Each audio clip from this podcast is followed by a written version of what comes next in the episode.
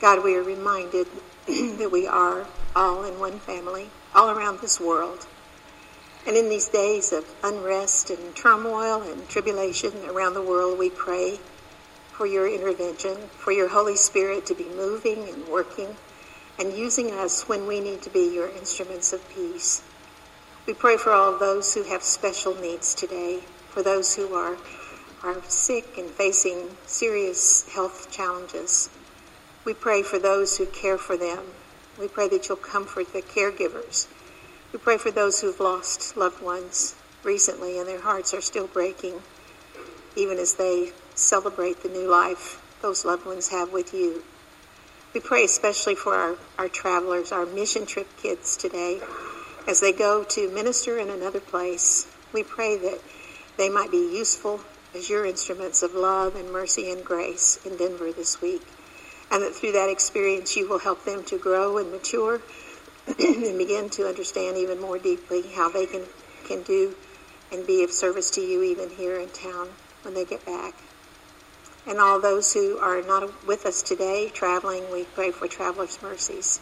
So many needs in our world, and we trust you and we love you, God. We thank you for being our God.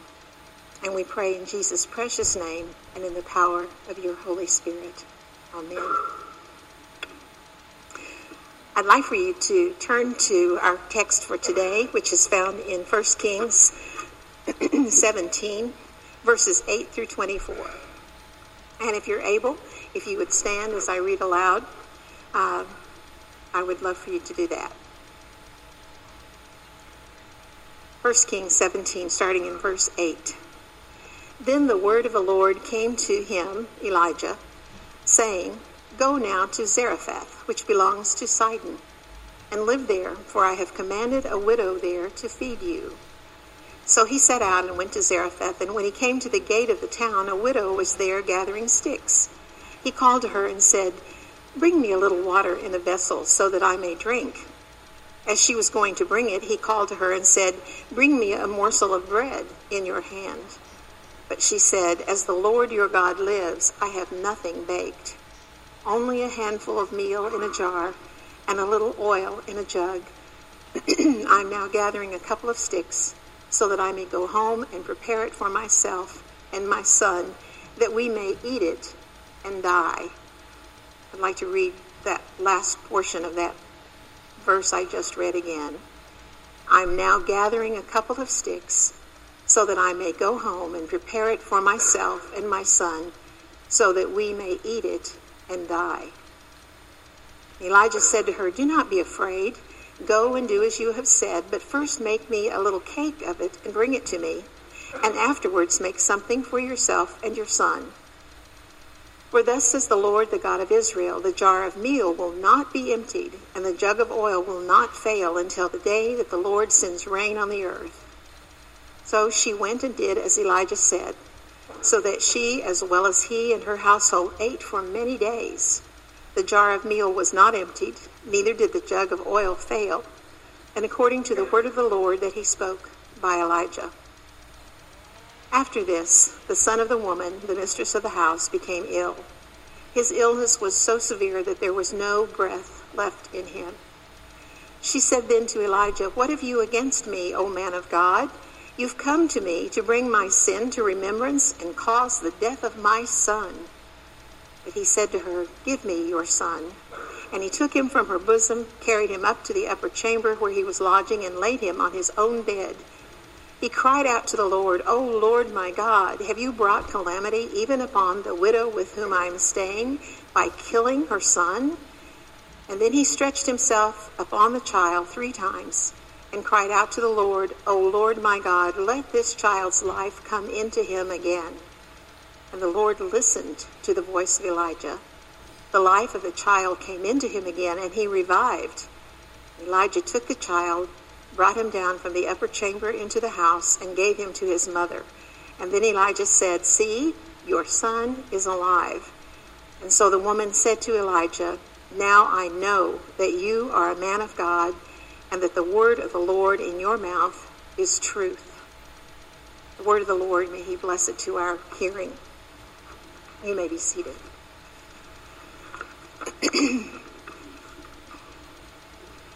I love this story. While it's basically just a simple story of obedience and the rewards of being obedient, it has all the twists and the turns of a really good short story that could have been written by Flannery O'Connor or Frederick Buechner. And if you're not familiar with those names, you need to check them out. First of all, we have a prophet named Elijah. And we really don't know much about him, except that God picked him to be the one to face up to King Ahab, who we are told in the previous chapter, chapter 16, did more to provoke anger in the sight of the Lord than all the kings of Israel who were before him. That's pretty wicked. Now, no one really grows up hoping to be a prophet. You know, someday I want to grow up to be a prophet.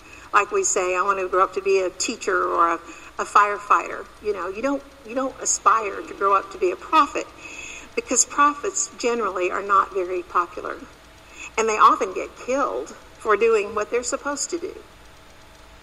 And then we have this other character from another country, a country where the prophet will be a complete stranger. We don't know her name, but we know that she's a widow and a single mom. She's poor, and adding that to being a woman, she's right at the bottom of the food chain. She doesn't worship the God of Elijah, but God chose her anyway for his cast of characters. Now, these two have absolutely nothing in common. There's no natural way in life that their lives would have met and connected and intertwined if it weren't for God's bringing them together. And to understand this better, you need to know a little bit about what has just happened before they meet. See, Elijah had just finished boldly confronting the wicked King Ahab, who incidentally was the, the husband of uh, Jezebel, and he was the most recent in a long line of evil kings. And as chapter 17 begins, God calls out Elijah to confront the powerful king. And this was a bold move because Elijah proclaimed that a drought was coming, and that would mean there would be no rain in the land until God said it was time to rain. And that would mean there would be a famine in the land. Deep trouble. Excuse me. When you speak truth to power, you'd better be prepared for the consequences. They're often dangerous and deadly, and especially when that power is ruthless and unrestrained in his power. So that's when God told Elijah to get out of town. He gave him specific directions where to go, a remote place where God would take care of him in very unusual ways. There, Elijah would find a wadi, that's a stream that only held water when it was raining. The rest of the year, it would be completely dry. And now, this is where the story takes its first twist. He would have, God would bring ravens, those unclean scavenger birds who pick the carcasses of dead animals, to come and feed Elijah bread and meat morning and evening. So he'd have water, bread, meat. So, what's up with God providing a way to take care of him, but using these creatures that the Jewish law proclaimed were unclean and unfit for a good Jewish person to eat? Couldn't God send a beautiful angel or maybe manna from heaven or something lovely and clean? Something other than the pickings of a filthy, dirty bird. Well, sure enough, God did care for Elijah in just that way, every day. That is until the wadi began to dry up because there wasn't enough rain. There wasn't any rain.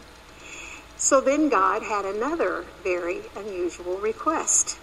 You're moving, Elijah, this time to Zarephath in Sidon, foreign territory, and I'm going to tell a widow there to feed you. Now, wait a minute. God is telling Elijah to go to a heathen uh, Gentile and then, double shock, a woman will provide food and housing for him. Do you get how strange this is? What a strange twist it is. God's telling his servant Elijah to do the things that were considered law breaking. Uh, they were forbidden in his Jewish law. This is revolutionary. This is not acceptable, but this is what God is doing. And Elijah is obedient. God hasn't let him down yet. And sure enough, when Elijah arrives at the gate of the city, who should he find but this widow, a single mom, gathering sticks of wood, because that's what the poor had to do to get by. They would come along after everyone else got their wood and they'd pick up the leftover sticks and take them home so they'd have enough to build their own fire. And um, so he started small at first, just requesting a drink of water. No problem there because you see, hospitality to strangers was a given, even in these bordering countries. It's just what you did. You shared what you had with travelers and strangers who had need of it. But as she was going to get the water, he added something else. Oh, by the way, please bring me back a little bread while you're at it. Now, this single mom was pretty spunky gal. Despite knowing that hospitality was very important, and despite the fact that God had prepared her in some way to do this, she also had a very good reason to hesitate before granting his request.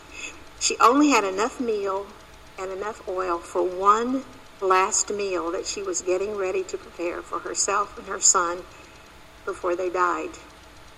No wonder she was hesitant to welcome Elijah to dinner.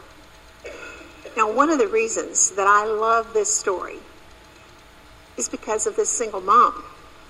I've had the privilege and joy of serving single adults for, with single adults for quite a while around here, and I never cease to be amazed at the selflessness and the dedication of our single moms and dads. How do they do it? How do they function as two parents, juggling their calendars to fit their kids' needs and activities, sometimes having to hold down more than one job just to make ends meet? I'm constantly blessed by their commitment. And I'm also frequently very surprised by how single adults are often overlooked and underappreciated. How many times over the past 17 years I've heard a single adult come into our church and say, You know, I guess I must have been invisible in that church I used to go to. It wasn't that they were mean or unkind to me, they just ignored me. And when I look around and I see all the gifts and the servant hearts that these single adults bring to our congregation, I'm so thankful again that this church has for many years valued our single adults. They serve in so many different ways at First Baptist, and what a blessing it is to have them here.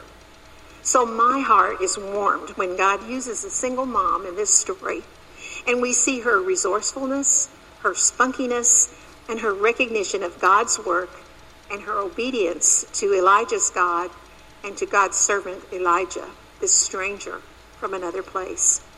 And she collaborates with him to bring about good things. And as she trusts Elijah, she finds that indeed there is enough meal and enough oil that seem to just replenish and grow every time that they need them. Enough to feed herself, to feed Elijah, her son, her household. Things seem to be going really well. But then her precious son becomes so ill that he dies. The death of a child has to be one of the most painful things that can ever happen to us. And to this single mom, like others in her day, it was a double whammy because it also meant that there would be no one to care for her in her old age and infirmity. If life was hard now, it would surely be nearly unbearable later. And in her pain and affliction, she turns on Elijah why did you come here? Did you just come to remind me of my sin and bring God's judgment down upon me? And Elijah doesn't speak a word in his own defense or of God's. He just tells her to give him her son. He reaches for the child, unclean in the eyes of the Jewish law, but carries him up to the privacy of his own chambers, places him on his bed, and stretches himself out on this lifeless body. And then Elijah cries out to God and we recognize that he too is questioning God, appalled at the death of this young child. What a great reminder that even people of great faith can question and doubt God in moments of despair. His compassion for the single mom urges him to cry out for healing and life again for the boy. Three times he cries out, and then the amazing thing happens. The boy comes to life again. Elijah hurries back down to the mother. See, your son is alive. It's such good news. And the grateful and amazed mother exclaims, Surely you are a man of God, and the word of the Lord is in, in your mouth is truth. And so, in this story, God lets us glimpse a picture of what it can be like when two strangers are obedient and faithful, and what it can be like when we're open to hearing God speak to our hearts and our minds and are willing to act against what we might have been told and taught in order to do what God bids us to do. And how do we hear God beckoning to us? What things drown out God's still small voice for us so that we miss some of the awesome things that God wants to do? In just a moment, I'm going to show you a short video. Sometimes a picture can help us better understand what it means to listen, to really listen to the voice of the one who loves us more than we could possibly know and who desires the best for us and for our world if we would just pay attention and just listen. This video was taken on the busy city streets of Amman, Jordan. Take a look.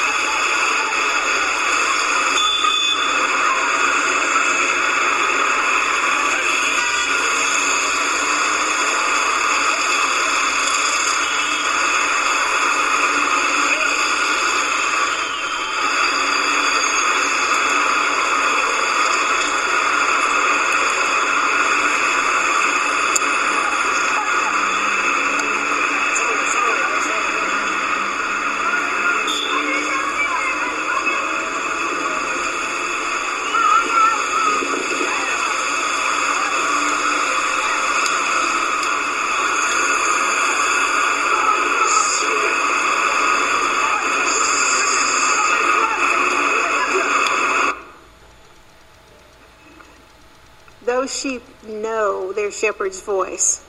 He doesn't have to use a shepherd's crook or shout above the noise to get them to pay attention. He merely speaks to them in gestures. And they trust him completely. They would follow him anywhere because of that trust. What's, what has God been trying to say to you?